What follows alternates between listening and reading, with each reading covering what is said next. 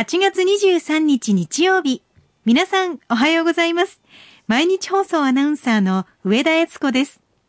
毎週日曜日のこの時間は、皆さんと一緒に万葉の世界を楽しんでいきたいと思います。私たちに万葉時代のちょっぴりいい話を聞かせてくださいますのは、奈良大学教授の上野誠先生です。先生おはようございます。おはようございます。今年は梅雨が長かったので、やっと夏らしい日が来たなという感覚なんですが。そうですね。なんか私の感覚で言うとですね、えー、えー、今年は梅雨というよりも雨季雨季うん。雨季と寒気っていうことで言うと、はいはい、なんかそれぐらいこう、梅雨が長かった。と思うんですよね、えー、スコールみたいな豪雨も降りましたからね。そうなんです、そうなんです。はいですからね、うん、えー、なかなかこう季節の感覚っていうのはこう分からなくなってきているんですが。変わってきてるような気がしますね。うん、でもね、はい、これね、やっぱりね、梅雨が明けたら暑いなと思うんですが、えー、ここに来てですね、はい、えー、夕方などですね、歩いていますと、はい、ちょっと、お、いい風吹いてるよって時もありますよね。風から変わってくるような気がしますね、うん、そうですね。えー、やっぱり朝夕は季節の移り変わりがちょっと早くてですね、はいまあ夏は大変なんですけれども、はい、まあ最近はですね、えー、夏はもう10月の頭まであってですね、えー、こう昼クーラーまだ10月に入ってんだけどもう10月に入ってんだけどねクーラー入れてるってこともありますがそうですね。でもねこうそうは言ってもですよ、ええ、こう夕方になるといい風が吹くとかですね、うん、そういうことをこう感じることがまあできるわけですがもう短くなってきましたしね、うん、はいそれでね、今日はね、一体どういう歌をね、取り上げようかと思ったんですが、はい、夏の終わり、うん、夏の終わりということは夏の恋の終わり。あら。えー、まあ、あの、学校が始まりますとね、はい、えー、まあ、夏休みの様々な経験をですね、えー、キャンパスで語り合うということもあると思うんですが、いいうん、そういうことをですね、えー、こう、しているうちにですね、秋風が吹く頃にはですね、はいえなんだかこううまくいかなくなっちゃう。やっぱりね、それはね、僕は思うんですけどね、はい、プールサイドはプールサイドでやっぱり輝いているんですよ。うん、うん、やっぱりその、その人その人がものすごく輝いているところで恋をしますので、その、夏というのは非常にその特別な時間ですので。確かにね、うん、花火大会の浴衣姿の女性も綺麗ですもんね。増えたね。なんか男性と一緒に浴衣着てる人が多いですね。増えたね。はい、粋ですよ、ね、うん、こあの、ああいうの見てたらね、はい、これ、あの人、あの層はね、うんあの、あと20年ぐらいしたらね、はい、は上野先生の前吉の講座行きたいとか言い出すと思って、ね、ちょっと私期待してます。アイス。アイス。うん。えー、だからね、夏と、はい、夏だったら夏を楽しもうと。で、それをね、その和の世界でも楽しもうとする人たちはまあ増えますよね。えー、で、今日はね、はい、まあ、その夏の恋の終わりということで、うん、ん、なんだかですね、その燃え上がった恋がですね、どこに収束していけばいいかわからなくなってしまった二人。うんえー、穂積の巫女の歌っていうのを取り上げたいと思うんですね。切ないお話か切ないお話なんですよ。えー、時の太政大臣、竹地の巫女の家にですね、はい、田島の姫巫女という若き姫巫女がいるんですね。えー、で、これ、えー、その宮にいるということは、おそらく、うん、二つ可能性があるんですが、はい、えー、時の太政大臣、まあ行政官のトップですね、えー、トップの養女になっているか、ないしは妻の一人として宮に迎えられているか、はい。えー、可能性は二つあるんですね、えー、しかしどちらにしてもですね時の太政大臣竹地の巫女人心の乱の行進えー、功績があった人物として特別扱いされている竹地の巫女、はい、その竹地の巫女の家にいた真相の霊場田島の姫巫女がなんと、えー、穂積の巫女というですね、はい、えー、巫女と恋をしてしまったわけですね。と第三者が現れましたね。そうなんです。これはおそらくですね、えー、まあ、今でもですよ、時の総理大臣の娘さんがですね、うん、えー、男の人と失踪してしまったとかですよ。そんなになことになっ心をかき立てられます、ね、大変なことですよ。これもう、えー、もう、ワイドショーのですね、60分枠のですね、55分ぐらいこれやる可能性ありますよ。全編ですね。全編ですよ。あの、えー、首相がね、はい、突然その出てきてね、うん、あの連絡くれ、何こうってこう言ったらもう大変なことですよ、これは。あの、で、これですね、はい、まあ当時としては大変なそのスキャンダルになりまして、えー、それがまあ歌として、えー、残されて、はい、えー、万葉集に入ってると。だからね、これね、えー、ワイドショーも、千、年経てば歴史資料になりますよ、これ。そうなんですね。ですからこれね、あの、今のね、僕は思うんですが、えー、あの、芸能レポーターさんっていうのは、はい、あれはですね、やっぱりその万葉集の題詞にあたるような仕事をしていてですね、えー、この、この歌の背景にはこういうことがあってねっていうのとね、はあはあ、ほとんど同じ仕事だと思いますね。ああ、千年後にはじゃあ千年後には残ると思いますよ。でね、この穂積の巫女の歌というのが万葉集に収められておりまして、ちょっと読んでみますとね。はい。今朝の朝家、仮金聞きつ、春日山、もみちにけらし、我が心いたし。今朝の朝家、仮金聞きつ、春日山、もみちにけらし、我が心いたし。えー、見ていきましょうかね。はい、えー、今朝の朝家って、今日の朝ということですね。今日の朝、朝系っていうのは朝明けですから、えー、えー、朝明けっていうことはですね、朝が明けたってことはもう早朝ですよね。うもう明け方ですよね。はい、暁ですよね。うそういうような時に、仮金聞きつ、仮金っていうのはですね、えー、狩りが日本にやってくるのは、稲刈りの頃ですから、かなり秋が深まってからなんですけれども、仮金を聞いたと、あ狩りがやってきたのか。狩りがやってくるということは、春日山のもみじというものも、えー、これもですね、えー、もうもみじしているはずだと。うん、春日山もみちにけらし、これね、古代ではもみじと言わずにもみちとこう静音で言うんですね。えー、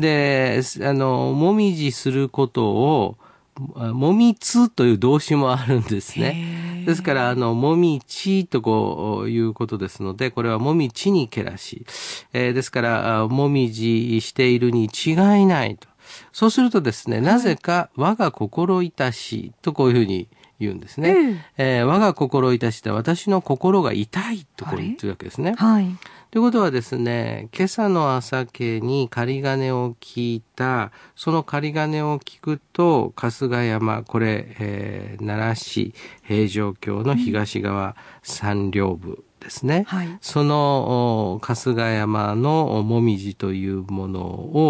をしてるだろうなというふうにまあ想起した。えーそうすると、うん、普通だったら、まあ、秋が深まっていいなっていうぐらいのことなんですが、はい、穂積の巫女はですね、我が心いたしとこう言ってるわけです。我が心いたしっていうのはですね、これはその私の心が痛いわけですから、私の心が痛いようなことをしてしまったわけですよね。うん、でということは、簡単に言うとですね、その時の太政大臣の家にいる、まあ、妻ないし娘としてそこに一緒に住んでいる、はい、えー、巫女、姫巫女ですね。はい、田島の姫巫女を好きになってしまって大変な噂になると。まあ、自分はいいが、その彼女がかわいそうだと思う。愛する彼女ですね。愛する彼女がね。はい、そうするとね、まあ、我が心いたしと。いうふうにこう、こまあ、こう、そういう感情でしょうね。あの、つまり相手が気の毒で、気の毒で、えー、もう私の心がこう痛いというような、まあ、気持ちをこもってるんですね。だったら、うん、夏が終わって秋が来ても、うん。愛情を続ければいいんじゃないんですか？これがね、えー、実は別れてしまってですね、はい、最後はこの物語はどうなるかと言いますと、えー、えー、田島の姫巫女が死んでしまいまして、はい、そのお墓がある山を見ながら、えー、ハラハラと涙を落とすところで終わってしまうんですよ。この話は。悲恋だったんですね。悲恋だった。で、これはまあおそらく、結ばれてはならない恋だったんだと思うんですね。で、すごい噂になって、結局これ、まあおそらく仲裁の人が入ったんでしょう。えーこのままでは大変なことになりますよと。はい、まあ、それでですね、まあ、穂積の巫女と二人は泣く泣く別れ、うん、その後ですね、田島の巫女が死んでしまうと。ご病気か何かだまあ、田島の姫巫女死んだのは何かはわかりませんが、まあ、その、そう、失意のうちに死んだということは、ね、まあ、読み取れますよね。で、これがね、私こう、えー、えー、こう思うんですが、その我が心いたしというのがですね、はいうん、まあ、こう、いろんな、こう、いい時悪い時ってこうあるわけですよ。うん、まあ、例えばドラマでよくあるパターンとしてはね、そのこっそり付き合っていたと思っていたらね、えー、えー、その友達がそのことを知っていて、えー、それをですね、ロッカールームで噂をしているところを立ち聞きしてしまうと、本人がね。まあまあ、ドラマだと、なんかそんな感じでしょうね。あるんですよね。えー、で、あなたなんで知ってるのよ。って言うと、こうこうこういう理由でと。そこは大変なことだってことになると。まあ、そういうような、その、なんか、やっぱりドラマなんですね。で、歌っていうのはですね、はい、私、良い歌っていうのはですね、えー、その、素晴らしい物語をこう呼び込んでくる力があると思うんですね。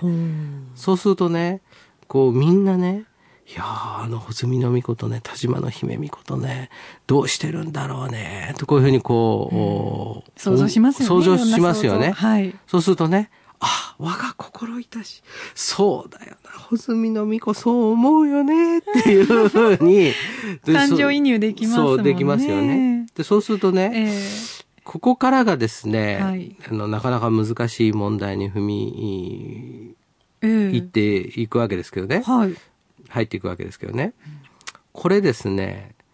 二人一緒に朝を迎えたのか、はあ、それぞれ朝を迎えたのか、別々のところでですよ。はい。これはね、書いてないんですよ。今朝の朝けとしか言ってないんですね。ですから今朝の朝系っていうことはですね、えー、まあ当時とすると、え一晩中デートをしていて、朝男の人が離れていく。えー、その場所から帰っていくと。だからその時には朝は別れの時間ということになりますよね。はいで、そのことでこう考えるとですね、えー、その二人はですね、秋の深まりを実感しながら、うん、そしてその二人の噂がですね、どんどん広まってですね、どうすることもならないというような、はい、あ状況になっていることを知りながら、二人は別れたと考えるのか、えー、もうこの段階ではですね、もうその、えー、会うことはできずにですね、はい、こう、それぞれその別のところで朝を迎えたと考えるのか、これはなかなか難しいところですね。はあ、この我が心っていうのは、うん、一人称は一人称なんですよね。一人称は一人称として考えていいでしょうね。我が心いたし、えー、私の心は痛いというふうにこう言っているわけですよね。一緒にいても自分の心は痛い、うん、相手はどんなふうに思っているのかわからないっていう状況もありますし。かわいそうだなと。でこうこの歌を送ったとすればですよ、はい、この離れ離れになっているその田島の姫巫女のところに送ったとすればですよ、えー、これはですねえー、僕はこんなに心配をしているんだよということを、うん、まあ伝えて我が心いたしというふうに、えーまあ、考えるかね。別れた後にそういうこと言われてもね、女性としては困ってしまいますけどね。あの、別れた後にもしそう言ったとすると、えあの、男の人は格好つけてるだけだよね。あそうです。そうです。なんかね、自分はね、違ったんだけどね。うん、はいはいはい。まあ、こういう理由でな。本当にしょうがない。そうなら迎えに来てください っていうことになりますよね。ねあの、すべてを捨てて、えー、来てくださいねということにですね、えーはい、まあ、そうはどうもならなかった。で、これあの、漫画家の里中真知子先生などは、はい、えー、随分ですね、えー、穂積の巫女に辛口でしてね、えー、そんな歌を歌うくらいだったらね、はい、えー、もっと勇気を出して欲しかった。というふうにこう、うね、まあ、あの、里中さんはまあ女性で、はい、えー、ああいうこうシャキシャキっとした方なので、うんうん、そういうふうにこうおっしゃいますし、今度男の立場から行くとですよ、はいこれはね、時のね、太政大臣のね、えー、まあ即位の可能性がね少しでもあるような人のね、はい、ところにいる人とこういう関係になってね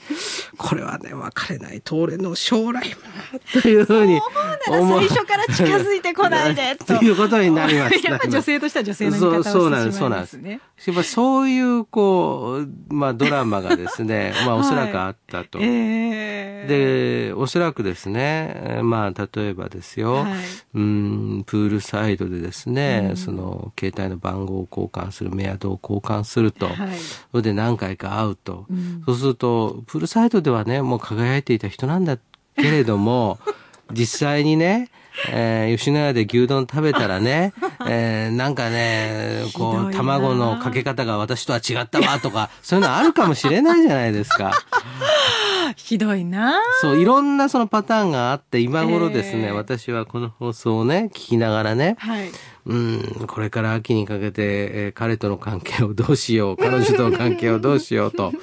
いうふうに思っている人もですね、はい、まあ、あの、いるかと思いながら。まあね、夏っていうのはそういうまあ幻も見られるいい季節だったっていうことなんでしょうかね。実言うとですね、えー、あの、これ打ち明けますとですね、はい、何でしょう私今日スタジオ入りしてですね、えー俺なんでこんな季節に秋の深まった歌選んでたのかなっていうのを選んだ理由を忘れておりまして。あらま。で、改めて万葉集を取ってきていただいてみて、はい、あ、わかったわかった。これは、はい、あの、夏の恋の終わりということで、今日はこの番組で取り上げることを私は考えていたのかということを思い出してしまいまして、で、やっぱりね、私自身こう思うんですが、やっぱり夏って一つやっぱりときめきの季節ですからね。まあ、これの歌でですね、ちょっとこう、ときめきの終わりをね、感じて秋を迎えてほしいと思います。はい。もう一度読んでおきたいと思います。今朝の朝家、仮金聞きつ、春日山もみちにけらし、我が心いたし。今朝の明け方、仮金を聞いた。春日山はもみじしたらしい。私の心は痛い。今日は牧野八1513番の歌をご紹介しました。えー、今感じているときめきができれば秋まで続いたら嬉しいですけどね。そうです。はい。皆さんはいかがでしょうか？この番組宛てにぜひメッセージをお寄せください。上野先生に聞いてみたいことなど何でもお書きいただければと思います。宛先は郵便番号530-8304毎日放送ラジオ上野誠の万葉歌子読みの係まで。メールアドレスは歌子読みアットマーク mbs1179.com です。